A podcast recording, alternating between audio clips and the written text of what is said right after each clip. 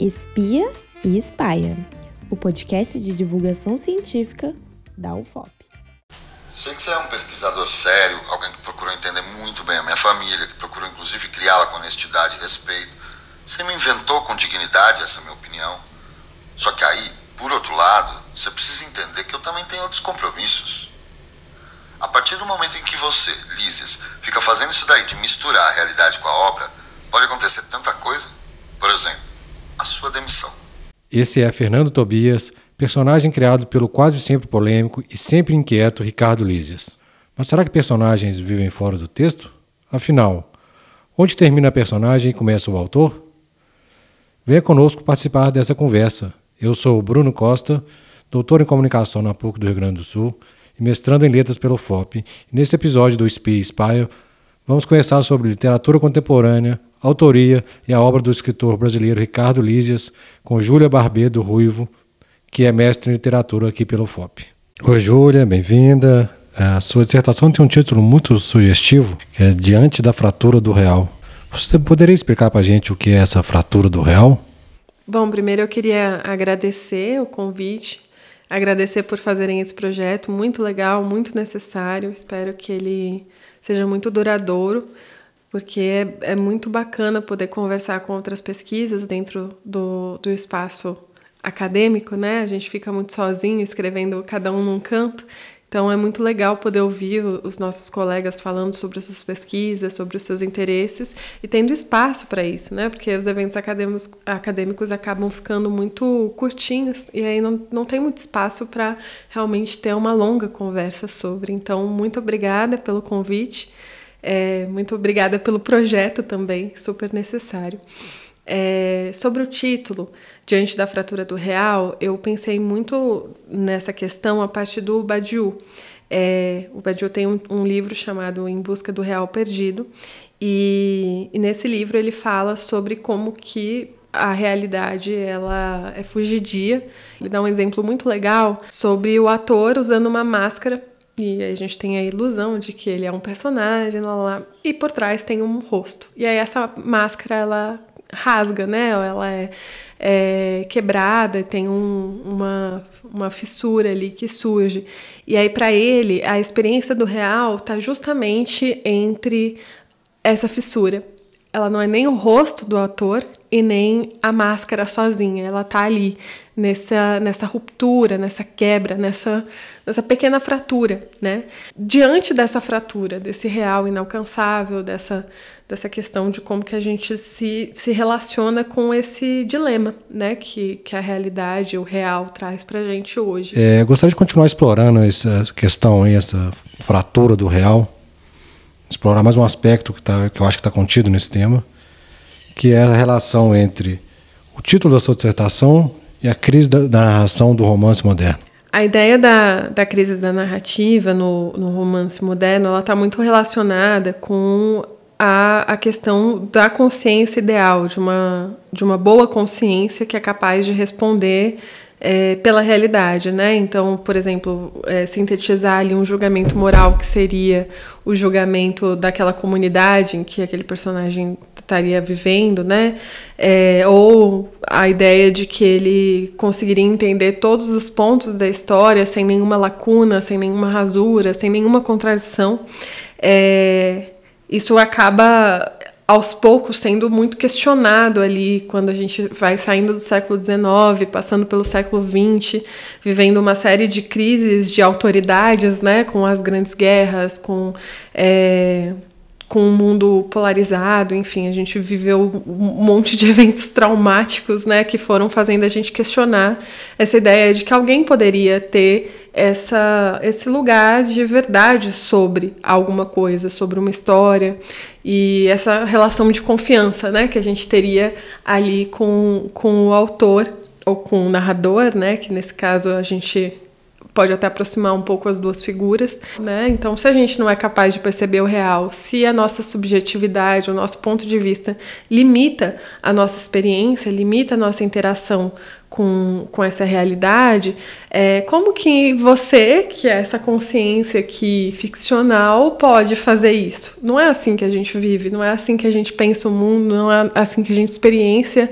experiencia, aliás, a vida, né? Então, essa consciência ela foi sendo modificada ao longo do, do processo e a gente foi experimentando isso de várias e várias formas, né?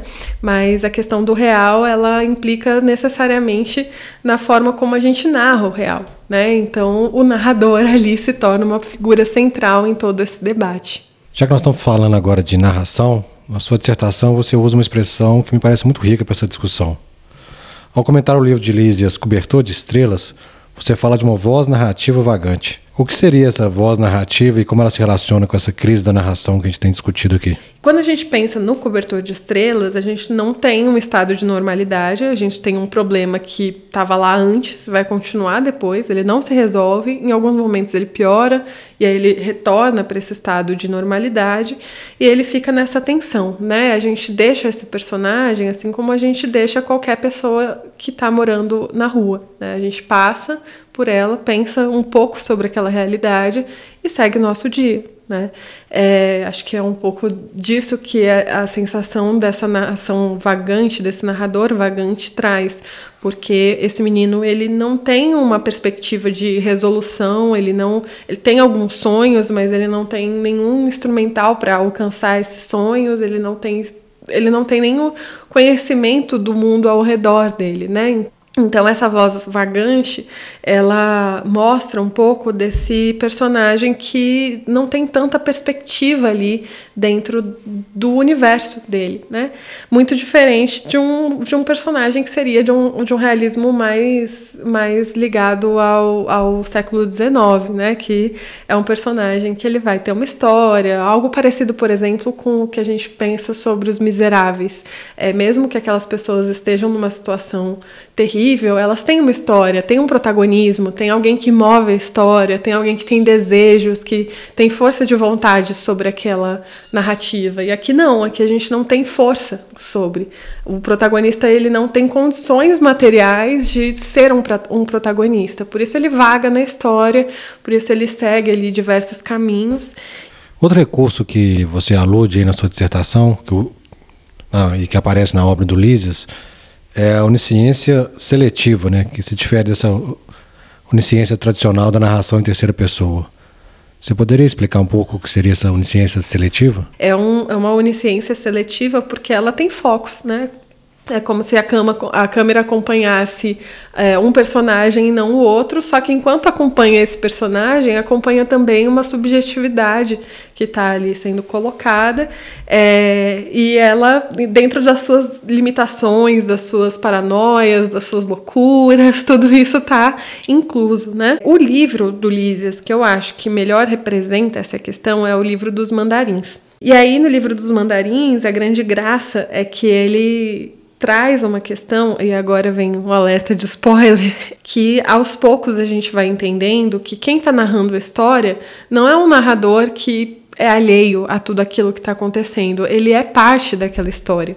Parte como narrador e depois a gente descobre como personagem também. Em algum ponto, esse narrador e esse, esse personagem, esse protagonista, começam a brigar. Ou um entrevista o outro. É, eles começam a discutir ali sobre os rumos da história, por que, que ele está narrando assim, ou por que ele está dando tanta importância para isso. Então tem, tem ali um, uns diálogos muito interessantes do narrador com o, com o personagem, tendo consciência de que ele é um personagem e que o outro é um narrador.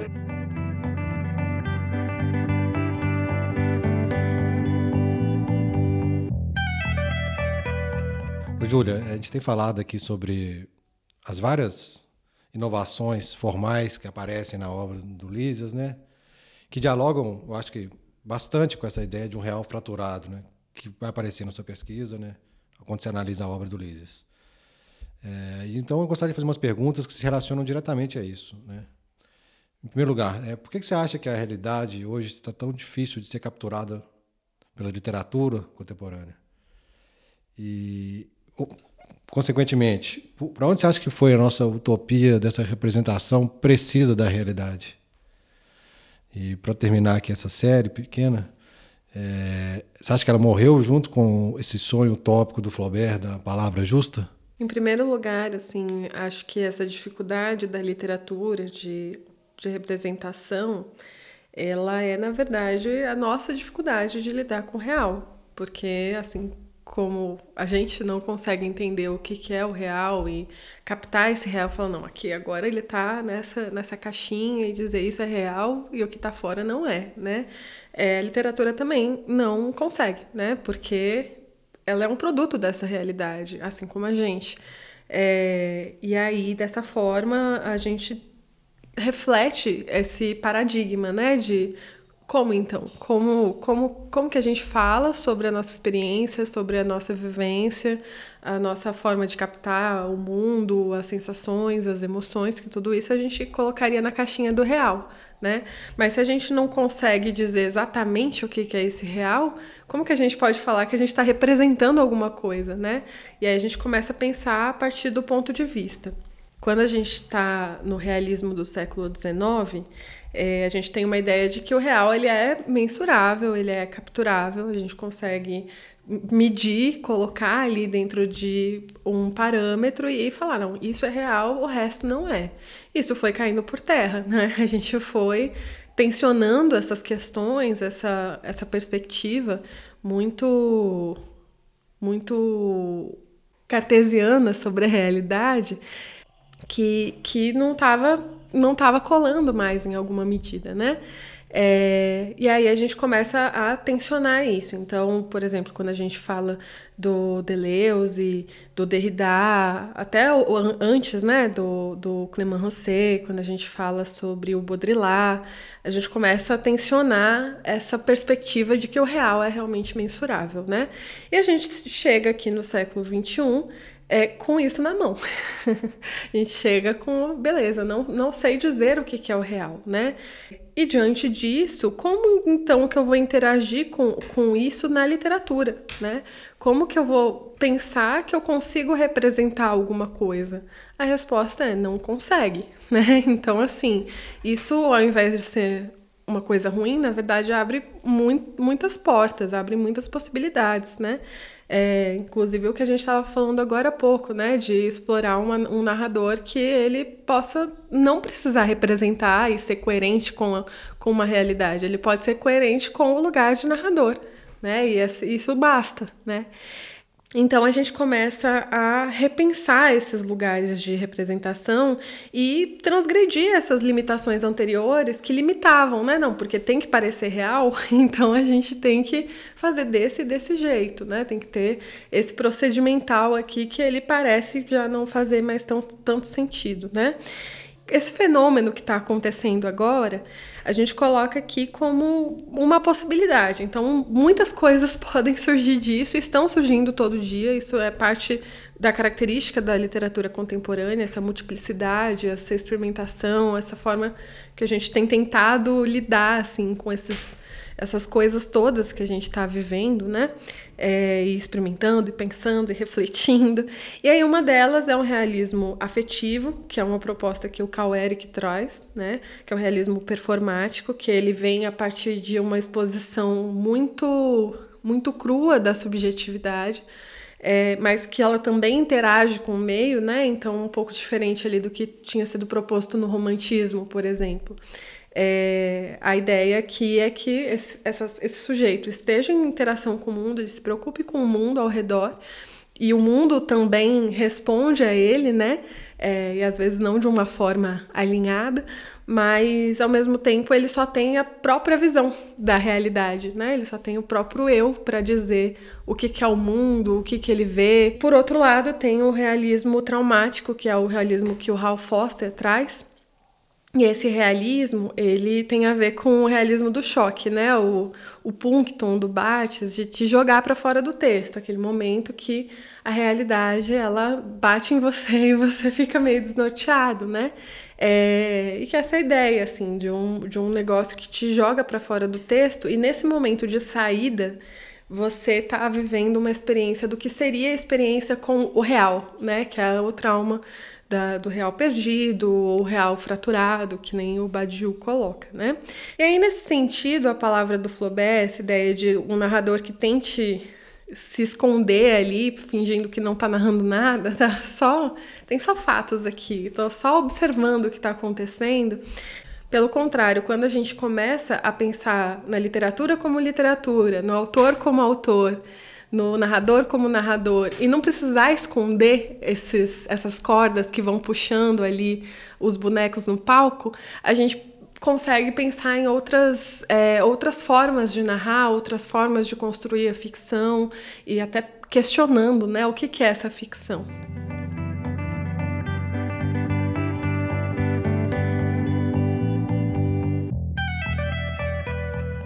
É, na sua resposta aí você citou aí a influência de vários pensadores, né? Você falou do Badiou, do Derrida, do Baudrillard, do Deleuze, né?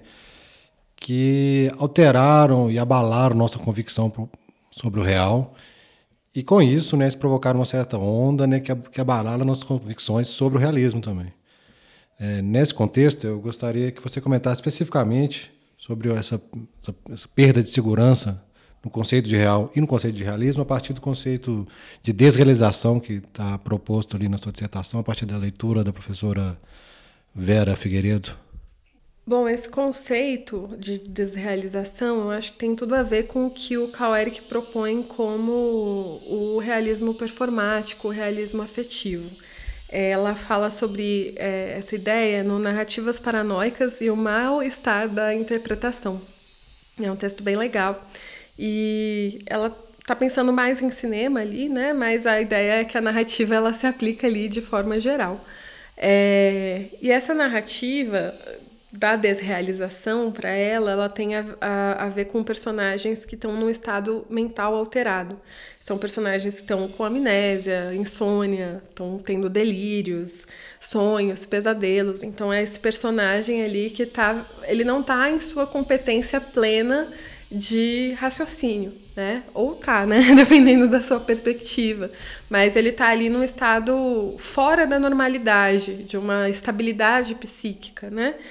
E, e aí a gente começa a desconfiar da forma como ele está vendo as coisas, né? Até porque a gente não tem uma linearidade. Então, às vezes, por exemplo, com a ideia da, da insônia, se você pensa num clube da luta, essa ideia de que é um insônia, que ele tem lapsos de memória, de repente ele está num lugar, de repente ele está no outro, aí alguém cobra alguma coisa que ele não lembra o que aconteceu, né? Ela usa o filme Amnésia para pensar sobre esse conceito.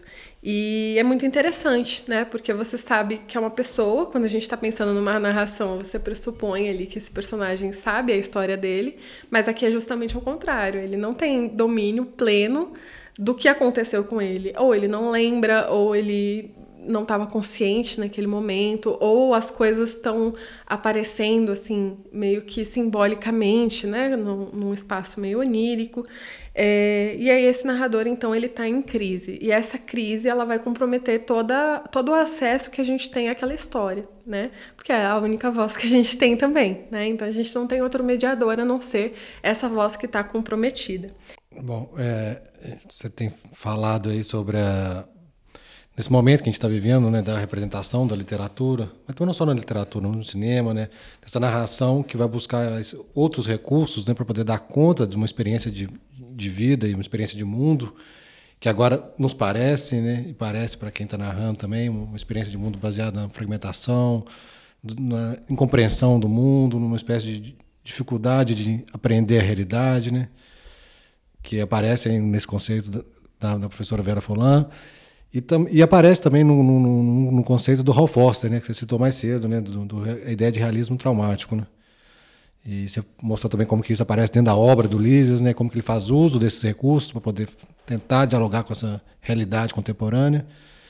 E por isso a última pergunta que eu queria fazer nesse sentido, aí, nesse passeio nosso aí pelos problemas narrativos contemporâneos, é, essa é, é uma pergunta, uma espécie de provocação, né, que é o seguinte Nesses tempos de escritores faturados, né, de perda de sentido de realidade, você acha que qualquer tentativa de transparência, de narração transparente, é, é apenas uma mera ilusão ideológica ou ainda há espaço para um realismo à moda antiga? Que essa experiência do, do real pensando nessa transparência da nossa experiência, da nossa subjetividade, da nossa relação com o mundo ao nosso redor, ela, ela tem a ver com trauma. O, o Lacan ele tem um termo que é o traumedic, que é um buraco que é traumático, né? Então, quando você cai nesse buraco, nesse buraco do trauma, ele meio que te expulsa. Aí a gente lembra do, do Puncton, né? Ele te, você vai fugir. E é justamente essa fuga que é interessante para um realismo performático na forma como o Lísias trabalha, ou o, o realismo traumático que o Hal Foster fala, né? Então, eu acho que assim, é uma tentativa de, de, de pensar, inclusive, como que essa transparência ela pode ser colocada em outras óticas, né? Estou sendo transparente aqui sobre o processo de separação do, nos meus piores momentos. Não consegui levantar da cama, não consegui tomar banho, e muito pior, né? Porque um livro como o Divórcio tem cenas muito explícitas sobre muitas coisas, né?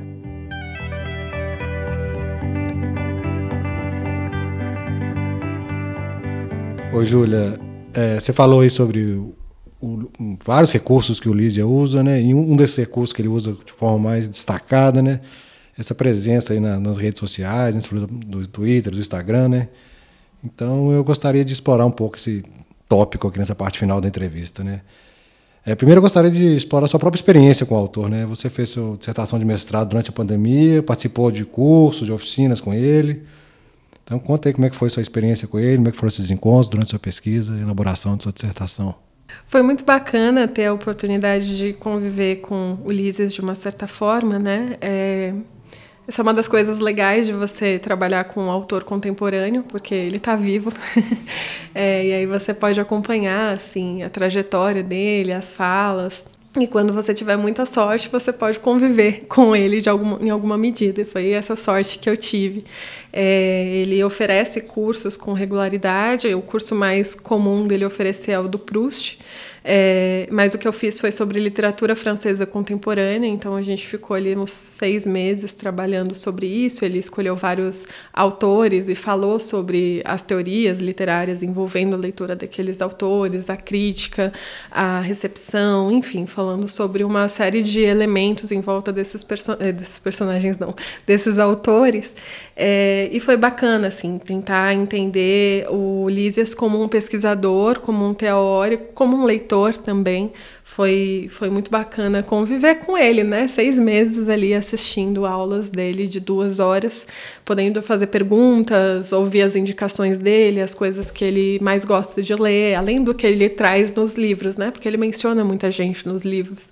Mas foi muito bacana. O Lises tem uma formação muito, muito extensa na, na literatura, né? Ele, ele é doutor em literatura, então é, foi muito bacana poder entender ele como meu professor também, né? Foi uma experiência muito interessante. Até falo aquela hora do.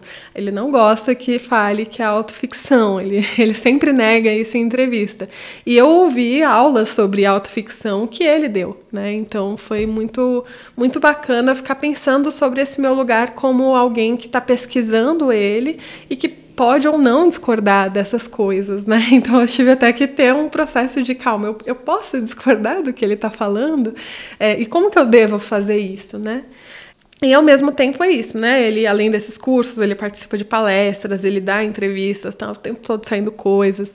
É, ele, ele acaba incluindo os alunos dele desses cursos em, em algumas coisas. Então, quando ele vai fazer uma experimentação, por exemplo, de poemas, que foi o que aconteceu, ele pergunta, gente, vocês querem é, contribuir com esse projeto, receber essas, esses poemas ali antes, para ele fazer tipo uma uma circulação controlada daquela, daquela literatura, entender mais ou menos como as coisas fluem. Ele faz isso, ele fez isso com, com o inquérito, ele fez isso com é, a, o, o, o, Diário da Catástrofe Brasileira, e ele fez isso com esse livro de poemas que saiu recentemente, né? Então, tudo isso acaba te envolvendo um pouco nessa dinâmica dele, nessa pré-publicação, que é muito legal, né?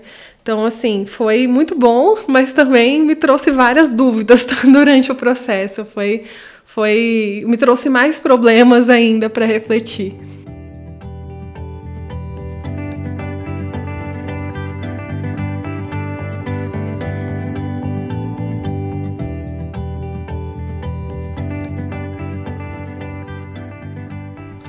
Acho que ao longo dessa entrevista você deu já deu muitas razões, né, para a gente procurar a obra do Liz, né, procurar conhecer melhor esse trabalho dele. É, você falou de várias informações formais que ele, que ele usa, você falou da maneira como ele explora os recursos mais avançados da teoria literária dentro da literatura. Mas, assim, então, para terminar, eu gostaria que você fizesse uma espécie de sumário aí, uma recomendação aí para os ouvintes aí da, sobre o Ricardo Lízias e a obra dele. Eu acho que o, Lízias chama muita atenção por conta dessa multiplicidade. Ele tem muitas coisas para oferecer. E eu acho que você como leitor, né, qualquer um como leitor tem que ler o que te atrai, né? Tem que ler o que você gosta, o que se comunica com os seus próprios dilemas, com as suas próprias perspectivas. Então, se tudo isso que a gente fa falou aqui ao longo do podcast chamou atenção, eu acho que é um bom indicativo de, ah, vai lá, experimenta, lê um. Talvez você não goste de um lado de 99, né, de 2000 e poucos, mas você goste de um de 2020, por exemplo. Então, acho que é um autor que ele tem muito muita coisa para oferecer que pode ser muito diferente, né? As, as, pessoas comentam muito sobre o livro Divórcio, mas tem uma infinidade de possibilidades, como contos, como publicações acadêmicas, como é, poema, que agora ele também está experimentando, né? É, diário. Então, assim, tem tanta coisa, né? Que eu acho que em algum ponto, talvez esse gosto se encontre, né? É, eu acho ele um autor muito necessário no sentido de que ele ele traz muitas provocações e ele você sai diferente dessa dessa leitura, né? Eu acho que é uma das coisas que a literatura tem de legal para gente, que é você ler e aquilo te transforma de alguma forma. Talvez não uma transformação é, metafísica, como uma experiência como ler a Clarice, por exemplo, a Clarice Lispector, é, mas para ele a gente tem uma provocação política, né? uma provocação estética, de como que a gente se relaciona com a arte, de como a gente se relaciona com com a produção intelectual ou com as verdades sobre a, a, as coisas que estão ao nosso redor. Então, acho que ler Ulisses, pensando sobre tudo isso, buscando essas provocações, né, brincando com ele no jogo que ele colocou, é, como narrador, como autor, ou sei lá, como pesquisador também, eu acho que é muito legal, eu acho que é muito divertido, né? Embora às vezes você vá ter que lidar ali com o efeito de desconforto, que é um efeito recorrente na obra dele. Então, é, é saber que, que a literatura dele traz essas provocações e saber se você quer ou não entrar ali no jogo, mas eu acho que você tem muito a ganhar entrando, né? Então, é, eu acho que com certeza seria muito bacana passar por essas publicações todas ali, tentando encontrar as coisas que melhor se comunicam com você agora. No episódio de hoje, conversamos com Júlia Barbia do Ruivo. Eu sou Bruno Costa e, em parceria com Ari Barcelos, fiz o roteiro e a entrevista. A edição é de Pablo Sattler. O áudio de abertura foi retirado do podcast Intempestivos. Ficou interessado em saber mais sobre esta e outras pesquisas? Segue a gente no Instagram espia.spaia e veja mais no site entrepostodeideias.ufop.br. Espiou? Agora espalha. Este podcast faz parte do projeto Literatura e História em Rede, divulgação científica na região dos Inconfidentes realizado com apoio da Fundação de Amparo à Pesquisa do Estado de Minas Gerais, FAPEMIG, e produzido no estúdio do ICHS, Instituto de Ciências Humanas e Sociais, em Mariana, Minas Gerais, no campus da Universidade Federal de Ouro Preto.